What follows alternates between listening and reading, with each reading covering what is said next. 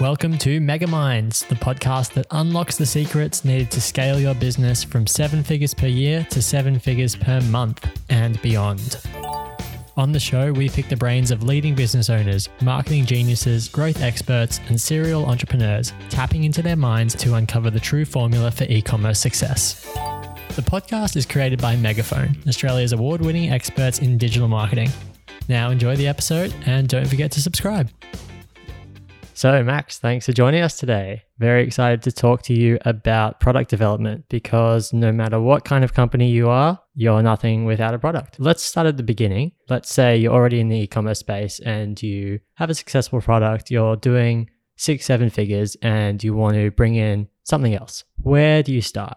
So I always think that, firstly, like a good product can really make your whole life so much easier. And I think that sometimes we get people that haven't necessarily done the testing needed to validate a product. And so there's a few different ways that you can think about a product. You can think about a Me Too product, which is proven already else somewhere and you're selling it as well. You can try to innovate on a product. You can try to innovate totally to create something that's a game changer, which is obviously the most difficult. So I really think it starts with product validation and so, thinking about how do we determine if this new product idea is going to be successful, whether that's doing some market research, speaking to people, finding people that are currently buying something similar, figuring out their pain points, and really starting to build a analytical, intelligent approach to finding a product that is going to be a lot easier to sell, which will take the burden off marketing. So then, when you get great marketing and combine that together, it can explode. Right. And so you say that it can take the burden off great marketing. Is there some sort of numerical approach do you have with that in terms of the COGS, the cost of goods? Yeah, so I think COGS can come a little bit later down the line. I, th- I think first step is just finding something that's awesome. So finding a problem that hasn't been solved in a certain way or finding a, an additional benefit that your product can solve finding additional value, whether it's in price or something, somewhere where the product is solving a problem in a more interesting way. And then figuring out later if the price the market's willing to pay works with your cogs, you know, your cost of goods and all the other fees associated with that. And so you might have some rough metrics that you want to work around. You know, I might think that if you're selling a product for under $20, $30, you probably want to have repeat purchase value because you don't want to be spending money to acquire a customer that's only spending that much money when you're spending shipping and fulfillment all these other things. So there has to be good repeat purchase value. And if it's in the 60 to $200 average order value, then there's often room to actually acquire a customer. If it's over that, then there has to have some level of impulsivity or mm. some reason where people are going to buy it online and trust the sale online. So there's different price ranges that you might think of as a general rule but there's no hard and fast rule with those things. But yeah, I think cogs come a little bit later in the decision making matrix. And really, it's just trying to find something that people are really excited about as your first opportunity. And how do you go about finding that space of excitement? Are there certain resources you use to find demand or trending topics uh, that are out there at the moment? Or where does it all begin for you when you're trying to come up with that next great idea? so it's difficult. Um, and if it was easy, then I think everyone would be doing it. Um, but there's definitely a lot of things that you can think about to try to make it a little bit more effective. So obviously, if you've already got a business, you're already doing $100,000 a year or whatever you're doing, a million dollars a year, you've already got an audience, you've already got customers. You can figure out, firstly, you can start to speak to them. You know, you can call them up on the phone, you can do market research, you might have a VIP Facebook group where you can start to poll them and you can figure out, hey, if we put this in a new color, would you be interested? Hey, what's your other biggest pain point that we're not solving? When you're buying this category, what's your favorite product in that category? If you could add one thing to that product, how would you change it? You know, if there's a product that existed in this category, what would you love to see? So there's a lot of intelligent, open questions that you can ask to your current customers to start creating a, an image of what might be out there. Another thing is competitor research. Mm-hmm. So you can do a really good understanding of what is working well in the space, and is there an area or there an opportunity to improve on what's already been done. You know, I love it in product development. If you see a company that seems to be selling a lot but has bad marketing, that's a sign that there's a big opportunity there. I think mm-hmm. every other way, reading books, speaking to people, you know, being really invested in your product category as well. The more that you living in the lens of that category, or you know, you're, you're connected to your consumers, your customers, then the more you're going to have an understanding of what are their pain points and start to develop products that they're going to really love. Right. So, regarding your sense of community and utilizing the customers that you already have, that's a common approach with a lot of e commerce businesses these days. But something that comes to mind when I think of that is how do you find the balance between following through on your vision that you originally had for your company and your product line and then adjusting to that demand that you perhaps didn't anticipate? Yeah. So, I think that there's a balance definitely to be played between the vision that you start when you're starting up a company and then the vision that unfolds. And so I think that some of the most successful companies in the world, a lot of them, well, some of them maybe had a big vision. And you read, I'm reading the book about the founder of uh, Lululemon right now. And he had a vision of like the Supergirl and she needs a pad that she can work to yoga and you know around the day or whatever it is. And he was very strong to those core values. And i think that that helped have a really strong brand presence and that that served him really well. But i you know he, he envisioned the company maybe getting to 10 million dollars one day and then selling it. He didn't think it was going to be a 30 billion dollar company. Mm-hmm. and so the vision changes massively over time. And sometimes that's dictated by customers responses new products that they want things like that. I think that you need to be a little bit malleable. I think a lot of the time people come in with a really strong brand vision. They're like, I'm selling, you know, these cans of soda to these people because that's, you know, that's what I think exists and that's the pain point that I think that they have. And then you start selling it and you find out that, you know, a different segment of the market wants it and they also want it slightly different. Do you want to move where the market is really excited about your product or do you want to be really headstrong and say, hey, this is what I'm doing? And so I think that some level of malleability is really important in your early stages you know you don't necessarily have a strong brand identity. You don't necessarily know what your customers want until they've actually got your product started giving you feedback you're starting to develop. So i think that having a vision that evolves and if you're a third fourth time entrepreneur you're raising a big money or solving a bigger problem those people might have a better chance of sticking to one clear core vision. But i think as a first second time entrepreneur as someone that's growing the business slower I think having that adaptability is going to be really advantageous to see where the opportunities are. Let's say that you're you're at the stage where you've already got a product out there, you've got two or three perhaps, and you're looking to create another alternative with be that a different color, a different style, a slightly different product marketed at an older or younger demographic. How do you assess and validate that idea before you put in X thousand dollars, potentially hundreds of thousands of dollars into that order. Yeah, so I think a lot of what we've been talking about is how you would do the validation, but you could even set up a pre-sale page and figure out which one sells the most. You can have people vote for your favorite. I see more and more brands now that are being smarter with their brand development approach. They're going on Instagram and saying, "Hey, do you want this design or this design?" Hey, what's your biggest problem? You know, on on Facebook, on Instagram, whatever it is, they're using these social media platforms as a tool to really connect with people from their audience and let that dictate. And if everyone's saying, hey, we want this in red, then when you order it in red, there's a good chance it's going to work. Or if everyone's saying, hey, we want, you know, this can but in a bigger size, or we want this flavor, or whatever it is, we see this new trend and we'd love for you guys to put your spin on it. It's going to make that risk a lot smaller. When you're a total new brand getting started out and you don't have that audience, then you might have to be a little bit more creative. You might have to leverage Facebook ads and run a giveaway and then survey people that enter the giveaway. You might have to set up a product page, say pre-sale, get a discount, kind of make your own Kickstarter. There's things, there's other ways where you can validate people want a product without just having to roll the dice and spending $100,000 on product and hoping that it'll sell. Great. And if you've already found that product that you have in mind, you think this is going to be the next big thing for your business, or if potentially you're a new business getting off the ground as well, how have you in the past dealt with sourcing and manufacturing? And is are there any tips that you have for people who are at that stage, either their first, second, third, or fourth product, who are trying to navigate that complex web of do we go local, do we go international, how do we deal with our minimum order quantities? So how would you navigate that behemoth of a space? Yeah, so I'd say that this is a space that I'm learning more and more about. And there's a few ways. So obviously the number one way is Alibaba. You can put up a request and what you're looking for, or you can look at current manufacturing opportunities that are out there. A lot of these manufacturing companies have some adaptability as well. So if you find someone that's creating, you know, something within that space, they might be able to solve some of the problems that you're trying to create with your product development. You can also go on Fiverr, Upwork to find product sourcing agents. You can find local people in the area if you type in product sourcing, you might be able to find someone locally that has people overseas as well.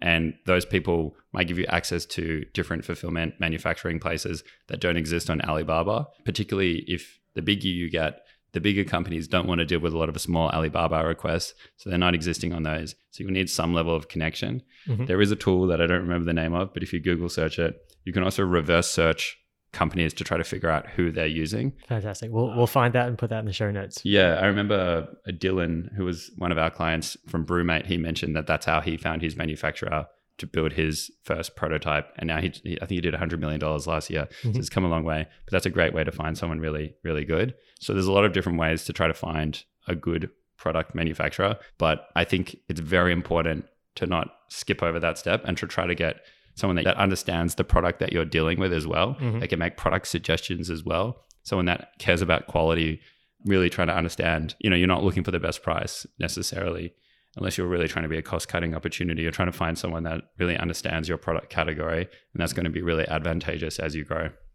On that note, do you think that going international is a no brainer in a sense? Is there any opportunity to create a significantly large e commerce business in Australia without using Alibaba or going to Asia? Yeah, definitely. I, I think it just depends on your category. So obviously, Asia is going to be the predominant manufacturing opportunity for most goods, but it depends on your category, right? If you're doing coffee, you're not going to go to Asia. I don't know where the best coffee comes from, but um, South America. I South. America, you know, or you know the Melbourne roasters or whatever. Mhm. So you need to think about your product category. You need to figure out what makes sense. You need to figure out your market, what they're willing to pay, what are the cogs, you know, all those things. I think you need to explore all the options as well, and not just go, okay, cool, we're just sticking with Asia because that's that's what everyone's doing.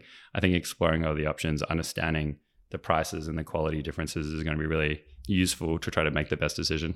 Speaking of quality, so let's say you've ordered your batch of products and you've got a cluster of bad reviews, you've got some faulty products.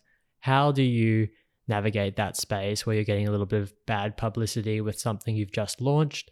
How do you deal with those poor reviews and how do you rewrite the story and change the narrative so that it ends up being a positive for your business and doesn't reflect poorly on your brand? So, so I think that there's different businesses that exist with different end goals and visions. You know, we were talking about vision before. Some elements of the vision could be, you know, we want to serve this market and do this thing. But another element of the vision is how big do we want to be and how do we want people to feel about our products? And so if your vision is around quality and you want to be bigger than a $50 million, $100 million business, then you're going to really have to stand for something and, and also stand for quality. And so you're going to have to just send all of those products back, take a take a loss on that inventory, find a better manufacturing partner, potentially get someone in that country to, to do product quality control, Mhm. learn from those mistakes if you want to build a really big company. There's a lot of businesses out there that aren't trying to do that, that are trying to cut a profit. You know, I'm not I'm not here to say that that's right or wrong, but those people there are ways where they can try to manipulate the review system to try to get enough positive reviews to try to keep selling their products. You know, maybe they can also just try to be authentic about, hey, here's why we're cheaper. Um, here's some of the problems with the product and build some trust with their customers as well. I think that it's a very short term thinking selling a product that people aren't going to love because word of mouth is one of the best ways that you can get sales. I don't think people necessarily speak about it enough. They're thinking so much about Facebook ads and all the other platforms. But if people genuinely love your product, then they're going to tell people, you know, that's that's one of the best ways you can do marketing, have a really good product. And so there's other ways to make, you know, a good amount of money selling people direct, selling copycat products, selling products that are worse than some of the, the things that are out there. But yeah, I just would think that you'd have to make sure that that's aligning to your vision of the company and and you know figure out how you want to deal with that.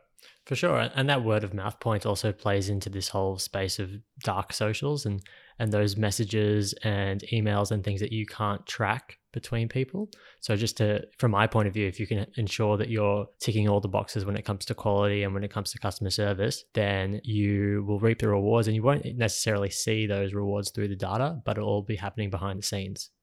Yeah, you know, and, it, it'll eventually come through the data. So Facebook now has an ability to poll people after you click an ad to figure out if you purchased and then what was your experience with the product. Did you get it in a right amount of time? Mhm. What did you think of the quality? And you get scored on your ad account and your page. And if you start to get a bad score, then they start to either take you off the platform or increase your CPMs. So it will actually show up on the data if you have a bad product. There's a lot of third party review sites, Trustpilot, Product Review. You can't manipulate those review sites. And so eventually it's going to catch up to you as well. People are going to be negative on the comments of your ads. Mm-hmm. So all these things are going to happen that are going to be a genuine negative for your business. Why not just try to have a really good product? It can be challenging if you mess up an order, you lose a lot of money on it. I get that. Try to figure out a way to liquidate it and move on and try to find a product that you can stand behind. I think it's going to be much easier in the long run. Yeah, it really is the, the most important thing at the end of the day. Do you have a a threshold, let's say 2%, 3%, what's the number of, of returns that's an immediate red flag for you? A number where you think, okay, there's something wrong with my product. I need to reevaluate. Yeah, I, I don't know the market data of what a, an average return rate is. I think someone told me once it's like four to six percent. Depends on the category and depends on how generous your return policy is. Mhm. So if you have a hundred day free return and we'll pay for a return shipping, and your return rate's under three percent, then you probably have a very strong product that people like. You know, if it's under one percent, then it's inc- incredibly strong. If it's over ten percent, then you might have to rethink, or also just look at specifically why people are returning as well, and try to address some of that in the transparency of your messaging as well. I think as a general rule, you know, having a lot of the fastest growing businesses in the direct to consumer e-commerce space, they have very generous return policies. It's not a coincidence that, you know, Warby Parker and Casper Mattress and Koala Mattress and all kinds of these big companies, they have very generous return policies because it's trying to make a consumer, customer first, customer experience focused brand and being just very genuine about, cool, we're here to support you. If you didn't love it, we want to refund you. I think that that's going to benefit your brand and your brand perception and the buying experience so much in the future as well. So I think that some brands that are tentative and go, oh, we've taken our return rate up from 2% to 4% because, you know, we've now made it, you know, from 14 days to 100 days. But you're also, these people didn't want the product. They're going to be unhappy. And by allowing those returns, more people are going to come back and buy more and, and feel trusted when they're buying from your brand. I think that's going to benefit you in the long run. So let's say someone comes to buy a shirt, right? And it comes with a hole in it. They're going to be angry and they return it. So, how then do you change that to become a positive effect on the people in their circles? Yeah, so I think it's difficult. I was just reading it's called Billion Dollar Brands, and I was talking about Warby Parker and how everyone has to spend at least a few weeks in customer service. And do you know Zappos as well? Uh, Tony Hsieh's company sells shoes Mhm. online, sold that to Amazon, and they're like customer service companies. Warby Parker, Zappos, a lot of these big companies, they're very customer service focused brands, and so I think that trying to be really apologetic, aligning with the customer, and figuring out what you can do to solve the, problem as fast as you can. I know in the Warby Parker example, there was someone complaining that their glasses were the wrong size or the wrong style, and they were going to a wedding that day. So the customer service person found, I don't know if it was them or found someone in their area and drove a pair directly to them, dropped it off. Those little moments like that, that person's going to be a fan of that brand for, for life. But it's also just showing how much you care about the customer experience. And if you are making a mistake, trying to do your best to not going, cool, we need to see this proof, we need to do this, we need to do this. Like if you've messed up, trying to take ownership and trying to be as efficient about solving that problem, I think is going to be to your benefit as a brand and can turn that around in a positive. Yeah, absolutely. And- that example you just gave was a, a great instance of going above and beyond because that's what people talk about, right? So many brands are doing the same thing, but if you can go that extra level and give a handwritten note in your packaging or deliver, hand deliver with a greeting and say hello, then then that's really what people remember and that's how that word spreads. Definitely. I'd like to get your thoughts on how the landscape changes as your business grows. If you're starting out and you've had a successful run with one or two products and you're very performance focused, at what stage do you start to stop thinking about performance or stop focusing on performance and start to really push the idea of the brand with the product? And does that product change as you grow as well? Yeah, so I think that there's sometimes I say there's four stages, which is product market fit, performance, scale, and then brand, brand and vision. And sometimes people start with brand and vision and they nail it right from the start. And good for them. That's awesome. That's that's that's a rarity. Must be nice. That's definitely a rarity. So you're saying someone's in the product market fit stage, you know, they're doing 20K a month, they're doing 100K a month. A lot of their ads are performance focused. And whenever they add a new channel, they're very conscious of the ROAS, being very analytical, looking at that channel in a vacuum to try to figure out if it's being profitable. I think that as a brand evolves, you know, the next stage that I think about is scale, which is figuring out do you want to scale into new locations or new products, product launches, Mhm. figuring out how you can extract more customer lifetime value from your customers, as well as, yeah, entering new markets and new things like that. And I think that that can really take you to 10, 20 million dollars a year for these great products that are really good at performance marketing. I think that if you do have that bigger vision and you are thinking about brand and vision and people that just whenever you launch a product, they're excited because they know that you do it well. You know, when Apple launches a product, people have been rumoring that Apple's going to launch a car for the last few years. They keep hiring car designers, so they almost definitely are. I mean, I'm an Apple fan. As I look at my MacBook and iPhone in front of me, I just know that that product's going to be amazing. You know, sight unseen, I want that car. You know what I mean? You know, they have a consistency between what they're launching with their brand. You know, I wear Lululemon in fashion. I know it's always going to be comfortable. I know it's something that I can wear all day. If I've never bought the socks before, I don't even necessarily need to look at the technical features of that product because I know that they stand for technical ability and comfort and you know whatever it is. So I think at a certain point if you are trying to get to that stage, starting to think about brand vision, standing for something, standing against something as well.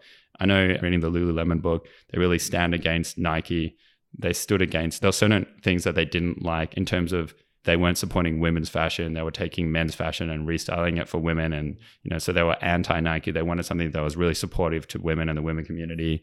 So there's a lot of things that you can be against as well. You know, we're against the companies that are not being environmental. We're against the company that are being focused on consumerism and not minimalism.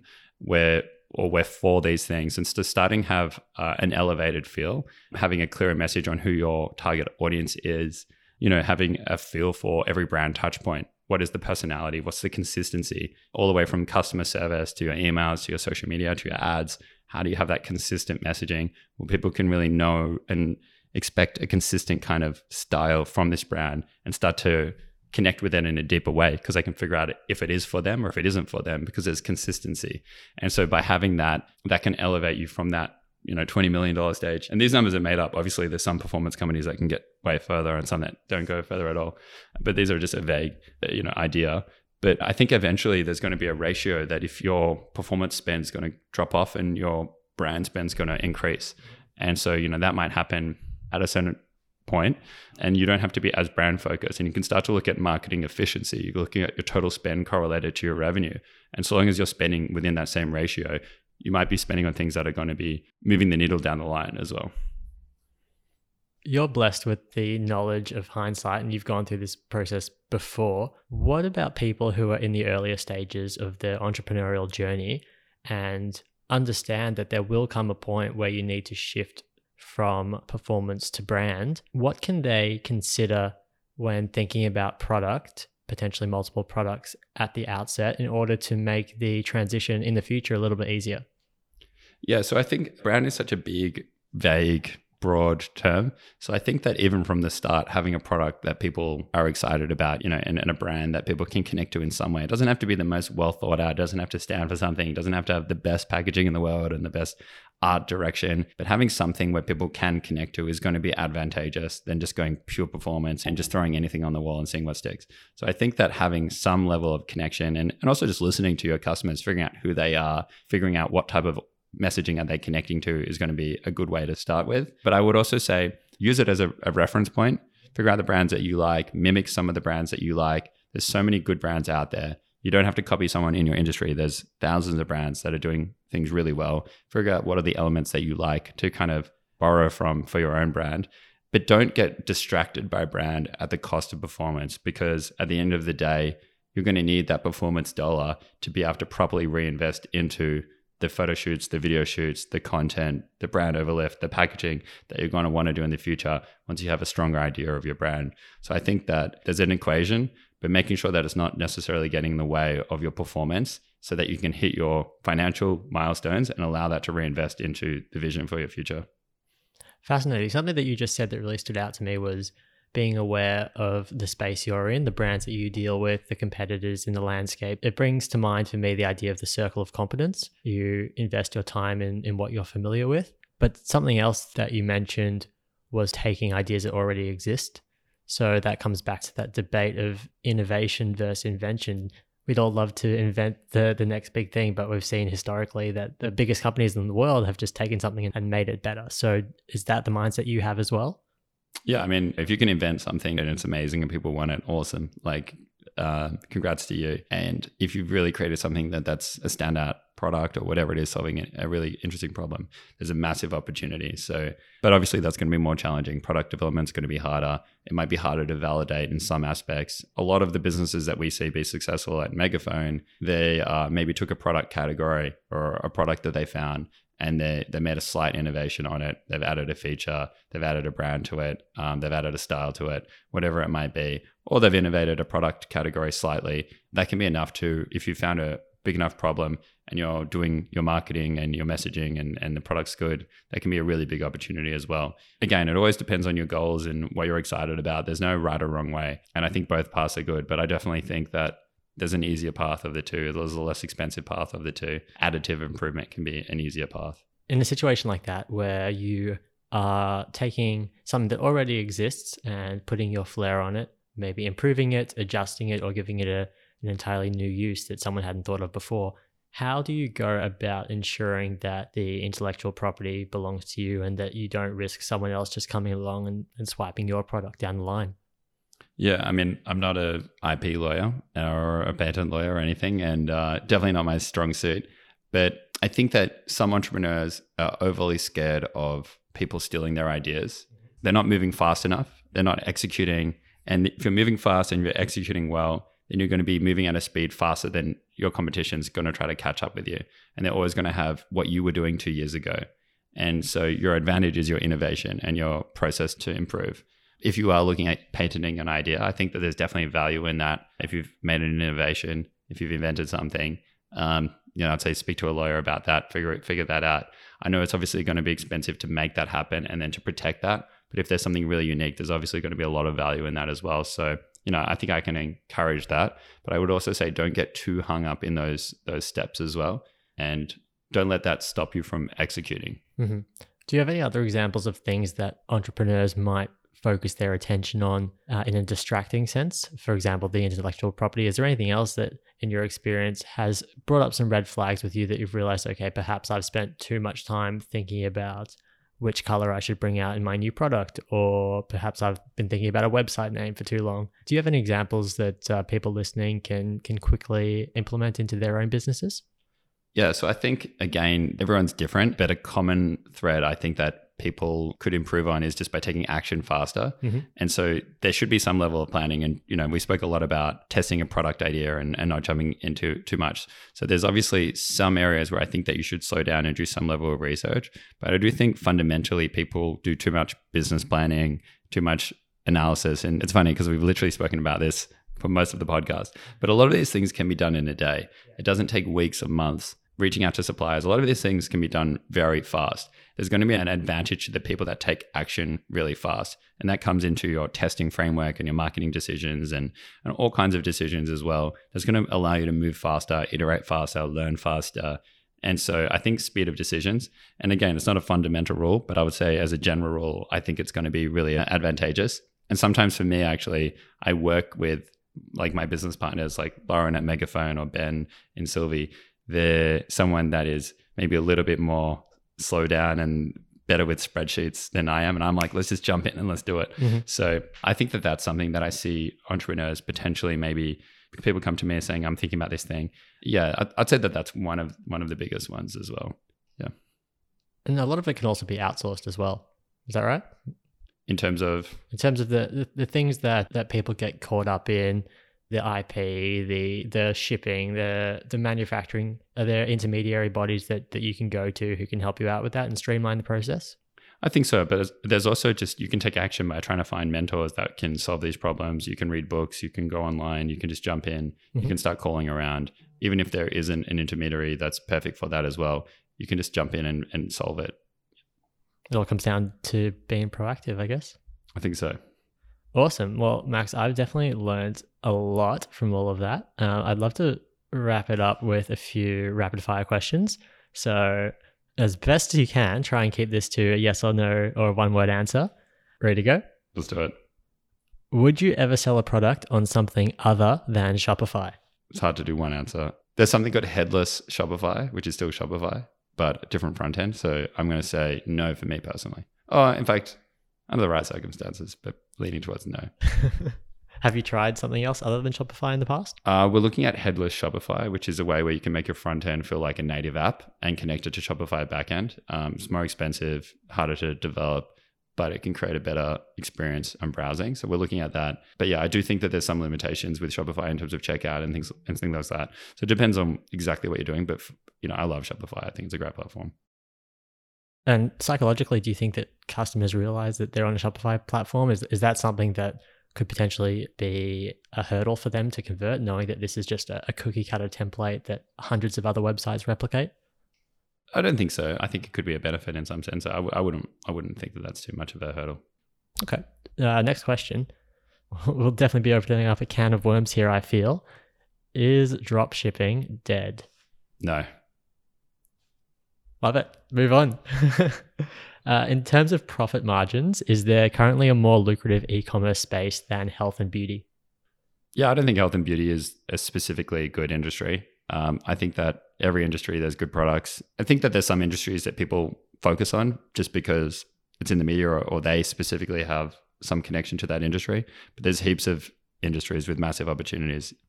Awesome. Thanks for that. And finally, can you realistically scale to over $10 million in yearly revenue without creating an in house manufacturing facility? Definitely. Great.